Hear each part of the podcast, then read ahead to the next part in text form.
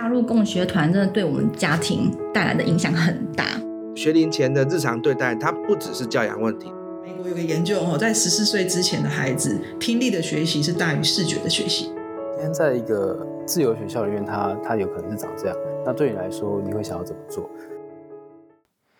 听众朋友，大家好，欢迎收听《越狱》，我是主持人小孙。这一集我想是一个蛮特别的月份哦，就是十一月份是我们儿童人权日的一个算是活动的期间。那这个周末在北投公园，台北市的北投区北投公园里面，有我们由亲子共学促进会我们的伙伴他们所举办的这个儿童人权日的活动，越狱作为其中一个。参加的摊位，我们也会在现场有闯关的活动。那非常欢迎各位听众朋友，如果你是住在台北或新北，甚至如果你是在北区的朋友，或是甚至中南部，假设你刚好来台北啊，很欢迎大家可以来北投公园这个地方走一走哦。那我们在现场会有十几个摊位，包括说促进会这边，还有北投说书人，还有很多。前几年都有参加这个活动的摊位，大家都会来到现场，那一起去提倡儿童人权这个活动。那今天这一集呢，我想算是一个想跟大家介绍，有一位儿童人权之父到底是谁哦？因为我们在谈这个儿童人权日的时候，大家应该就听过说哦，那他一定是某一个人提倡的，所以我们就会谈到这个亚努舍。科扎克哦，他是波兰人啊。那其实这一位科扎克啊，他出的书还蛮多本的。他有包括那个像是小说类型的儿童的奇幻小说，那也有包括。我今天在这个节目上想要介绍的这一本叫做《如何爱孩子》，它是波兰儿童人人之父的教育杂记哦。在讲科扎克的生平啊，他刚好是一个经历了一战跟二战的一个相当算是动荡不安的时代的这个背景的一个人哦。当初啊，他的本名他其实是叫做亨利·戈德斯密特，然后他也被很多人称他为老医生哦。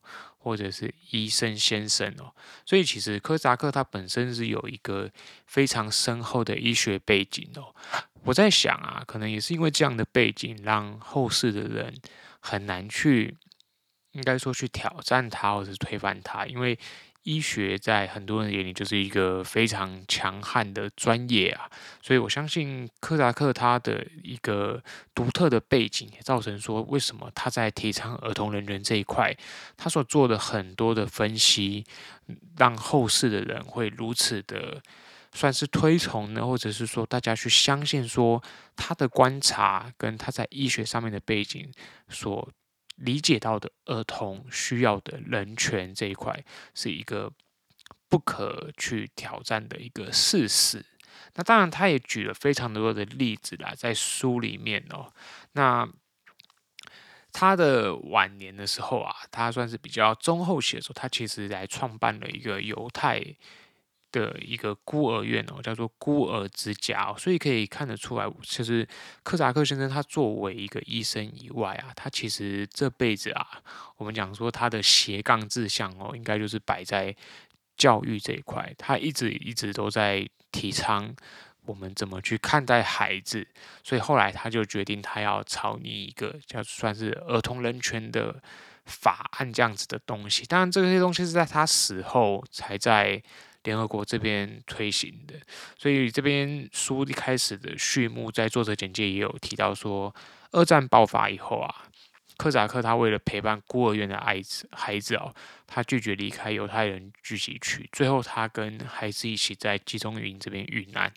那一九七九年呢，科扎克是他百年的诞辰哦，也就是在这一年开始，联合国宣布说，当年就是作为国际儿童年。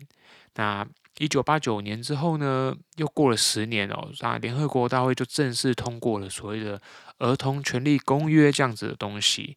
那这个权利公约超过两百个国家签署啊，所以他这个精神我们可以看得出，他完全是贯彻了科扎克先生的理念哦，他的价值把它发扬光大。那二零一二年的时候是柯扎克逝世的七十周年，然后波兰啊，他们也特别把这一年定为柯扎克年哦，也就是有点像是提醒说，这个儿童人权之父他当年所留下来的这么重要的东西，希望大家不要忘记他。那我今天带大家稍微去了解一下这本书《如何爱孩子》，就听书名觉得好像蛮拔辣的哦，这种书到底会不会好看呢？其实当初。说来好笑，我买这本书只是为了想要了解说柯达克到底是一个什么样的人哦。那看到他的教育杂记，我就蛮有兴趣的，所以我就把它买下来了。其实我们去看到一个节日啊，我有时候觉得我们自己可以去发挥一点研究精神，就诶，这节日到底怎么来的？像现在那些什么双十一啊，这种就是商人的节日嘛，对不对？然后包括说其他有很多的各式各样的电商节哦，那这些节目。其实你去 Google 一下就会发现，它根本没有什么典故，它就是希望你花钱哦。那我觉得这个就不是一个很值得我们去过的节日哦。那但是在儿童人权方面，我们当然就可以往回去推溯，然后去发现说，哇，这个作者他真的有一个很深的故事。所以当初买了这本书啊，这本书推荐的一个原因是因为它是少数的外文书里面，它没有透过转译再转译。什么叫转译再转译呢？我们刚刚提到波扎克，他是一个波兰的人嘛，对不对？所以他写下来的书应该是用波兰文来写的。那像这样子波兰文写的书啊，常常会转成英文之后再翻成中文。那在这个转译的过程里面，有时候就会丧失原本的话语。包括说像弗洛姆的《爱的艺术》这本书啊，他本来也是用德文写的哦。那在他翻过来之后，就早期那个版本的翻译就很。微妙，就很多人读觉得很难懂，但是它有一个新的再版，听说翻译就好很多了。所以有时候你读一个书觉得很难读，未必是因为你看不懂，或是你理解力太差，有时候是因为这些书是外文转过来的书，它在翻译的过程中会失真。那这位译者啊，林蔚云啊，他真的是一个。我觉得他非常非常的精通读通了这本书，所以他的翻译在我们看起来就是一个完完全全的行云流水，我只能这么说。所以你在看这本书的时候，你会发现，哇，它简直就像是本来就用中文所写的书一样。好，那我们在这样子的一个节目里面呢，这本书因为它其实内容非常的丰富哦，我想我们就稍微提。几个段落，看看说听众朋友，你们在听到这样的书的内容的时候，你们会不会有点兴趣哦？因为柯达克在这本书的时候，他写了，我觉得他讲了一个非常，嗯，非常让人反思的话。他说，如果你看完这本书，你会停下来，把书放起来，然后你会开始想一想，你自己的育儿教育做的是对的还是错的？或者是说你，你会去思考一下，你在教育孩子这方面，你做的这些的事情的时候，他觉得他的目的就达到了。所以作者他自己都讲，他当初在做这样子书的时候，他希望的目的是什么？所以我我自己在读这本书的时候，确实我每次可能读个二三十页，我就会停下来，然后想一想说，哇，他这个部分讲的我有没有做到？或者是我们碰过这样子的例子哦。好，那他在在这本书的其中一个段落啊，我觉得他讲了一个非常让我印象深刻的哦。他说：“你的孩子，就很多人都讲说我的小孩嘛，或是很多父母都会就是孩子就是我的拥有物哦。”他说：“你的小孩。”当你讲说我的孩子的这段时间哦，他说，如果不是在怀孕期间，你在什么时候还有最大的权利说这句话呢？他就讲说，他是一个医生嘛，所以他观察说，这个小孩还是胚胎的时候啊，他在你的身体里面跳动，小小的心脏，然后到他生出生之后，他终于会喊出他的那个声音，对你说妈妈。然后他说：“你们会经历很多决定性的一刻哦，然后到最后，这个小孩长大成人的时候，他会说，他会对着你说：‘我准备好了，我想要过我自己的人生。’然后你会对他说：‘去吧，去过你自己的人生吧。’这个听起来很妙哦，你觉得这有可能轻易的发生吗？然后，所以他说，当你讲出这些话的时候，你的内脏感受到强烈的阵痛。”你会把它挤出来，顾不得他的痛苦，然后他会坚定的、用力的从你身体里面钻出来，顾不得你的痛苦。他才形容的就是，当你的小孩他独立要开始离开你的时候，那个父母的挣扎。所以他说这是残忍的一幕。但是你和你的孩子，你们两个人都发出了十万个没有人注意到的美妙又细致又巧妙的战斗，为了取得属于自己的那份生命。他说不多也不少。那他这边就解一个结语，叫做“我的孩子”。然后他说不。不管在怀孕时期或者是生产的时刻，他说孩子都不是你的。哇！我在当初我在看到这句话的时候，我想了好久，我觉得天哪，他这个写法，很多父母看到应该就疯掉了。就是你怎么可以讲说什么孩子不是我的呢？对不对？他生下来他就是我的。但是我自己在看这一个科萨克这一段的时候，我觉得非常的令我印象深刻，因为如果你没有办法。接受这样的观点啊，我觉得儿童人权的概念你会很难去理解它跟接受它。那再来，我再讲一个另外一段，他就讲说，好孩子要非常小心，才不会把好和方便给混淆。他说不怎么哭，晚上不会吵醒我们，心情愉快，嗯，这个叫做好。那生气、任性和尖叫啊，这个就是会让我们觉得很烦哦，很不舒服，这是不愉快的印象。然后他说，不管情绪如何啊，有些天生较具耐心和天生较没耐心的婴儿嘛，有些婴儿受到一点点疼痛就会发出鬼鬼吼鬼叫，那有些婴儿受到很多的疼痛却只会挨一下而已。那这他说这种有些婴儿啊是很爱睡的样子。然后有些婴儿很慵懒，所以他告诉我们，每一个小孩都有他的特质，都有他不同的地方。一百个小孩就有一百种特质，所以他就是在举了很多例子，什么像说，他说拿破仑还是一个婴儿的时候，也常常大吼大叫嘛。所以他这边结尾说，整个现代的教育方式都在渴求孩子当一个方便的孩子，他一步步按部就班的催眠强制。用强硬的手段毁灭孩子内心的自由和意志。然后他说，他坚毅的灵魂以及他渴求和企图的力量，很乖、很听话、很好、很方便。他却没有想到，这样子的孩子哦，他内心是没有意志的，人会过得跌跌撞撞的。如果有在听我们节目的听众朋友，应该。有听过我讲过那个亲子共学常在开玩笑说，我们就是一群追求不方便的大人哦，就是社会上都用一种希望说教育要很方便。什么叫方便？就是刚刚柯达克在这一段里面讲的，很乖、很听话、很好。他让大人很方便哦，可是他没有让小孩方便。所以回到儿童人权上面，那小孩子要的是什么呢？当我们都只要大人方便的世界里面，小孩会长成什么样子呢？这个是柯达克在这一篇里面写的一个很有趣的部分哦。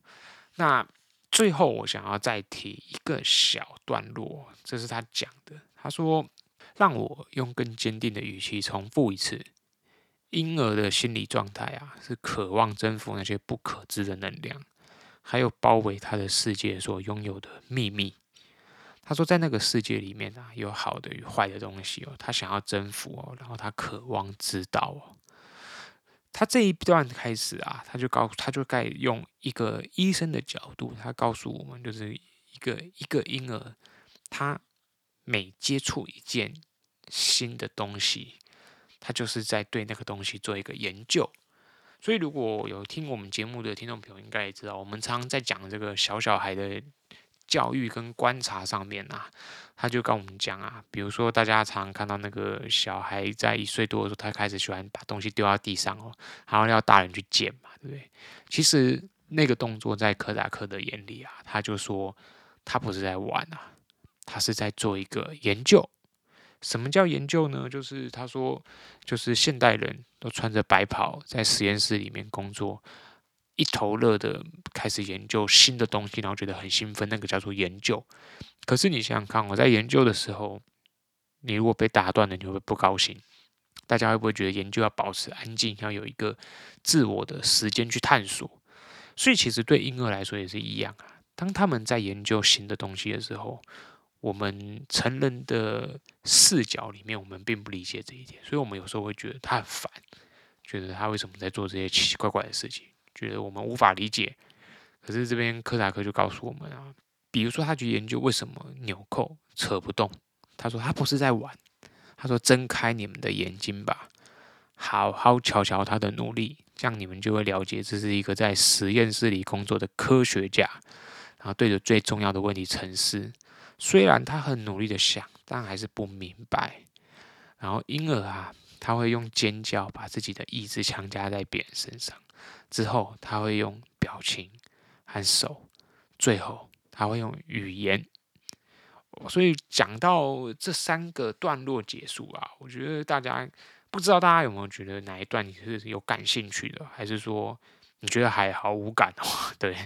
那、啊、我自己当初在看这本书的时候，其实我做了蛮多笔记的。我把我觉得很好的话，我就把它画起来，因为我发现像柯达克这样的一个教育杂记啊，它每一篇每一篇就是一个小故事，然后他把他在日常生活里面观察到的各式各样的故事去记录下来，然后去告诉你们说，其实你们没有看到他所观察到的。孩子是一个独立的本体哦，他需要有他的权利，他才能够发展成一个完好的人。包括说，他里面举了另外一个例子，再分享给听众朋友听。他说，我们常常在孩子生病的时候，把孩子带去医院，但是医生在看到孩子的时候，他到底医生到底要怎么去判断孩子发生什么事哦？比如说，他去摸摸他，他去。问他，像问诊，然后触诊这些东西都是医生会去做的。那他就是在书里面有一段就写说，他常他常常不理解为什么他所观察到的很简单就可以发现的现象，这些母亲都没有办法发现。他是有点在责怪母亲哦。他的意思就是说呢，一个医生要看一个孩子的病，他可能需要花上十几二十分钟去观察他，可是呢。他反过来是在讲说，一个妈妈他去观察一个孩子的健康状况，他可能需要十几个小时、二十个小时连续的观察，他才会注意到孩子怎么了。所以，他是他是在告诉我们，做父母的人，你到底有没有真正的去看着你的孩子，看看他发生了什么事？他说，这些很多的病症、很多的问题，都不是需要医生才能看的。所以他在。那个小段落的结尾说：“妈妈是比医生还要更了解孩子的生物，没有道理。有很多的病症是只有医生才能够去诊断。他认为是做父母的人，如果你真正有在关注孩子的话，你应该轻易就可以看出孩子发生了什么事，比如说他还有没有精神啊，他的精神状况好不好啊，这些东西是。”柯达克认为说，我们做父母的人，我们到底有没有在乎你的孩子？你有没有？你是在观察他呢？你这么好好的陪他呢？还是你只是义务性的一直在帮他打理各种事？可是你从来没有真正的去看着他，陪着他成长哦。那我们讲这一集的节目，我们就聊到这个尾声吧。那我希望说，听众朋友，诶，有兴趣你也可以看 Google 一下，说，诶，柯达克的生平啊，然后了解一下《儿童权利公约》里面在讲什么，包括说儿童有决定自己生死的权利啊，然后儿童有所有我们成人应该享有的权利。那我们这个节目一直都是一个非常提倡儿童人权的节目啊，所以我想这一本书给我最大的。体悟是从儿童人权出发，柯扎克所看到的教育，到现在这个时代，他完完全全都没有改变，教育还是那个一滩，我们讲说死水或者是烂泥嘛，就是这样听，可能都听我们要要开始不爽哦。但是我想，柯达克在那个时代，他用儿童人权来贯穿整个他的教育理念的这个，嗯，精彩的辩驳跟批判。即使是搬到现在这个社会，他还是完完全全的适用。所以我真的蛮推荐，如果说对教育有很多想法，对小孩的儿童人权有兴趣的话，你一定可以去借一些柯扎克的书来看哦。他也有绘本，也有小说，然后也有像他这样子的教育杂记。好，那我们这一集就讲到这里啦。希望说，听众朋友，如果你真的是有听我们节目，然后刚好来北投有到我们越狱的摊位，你可以跟我打个招呼，我们可以聊聊天。然后希望你可以带你的小孩一起来。那我们就下一集再见啦，大家拜拜。Thank you.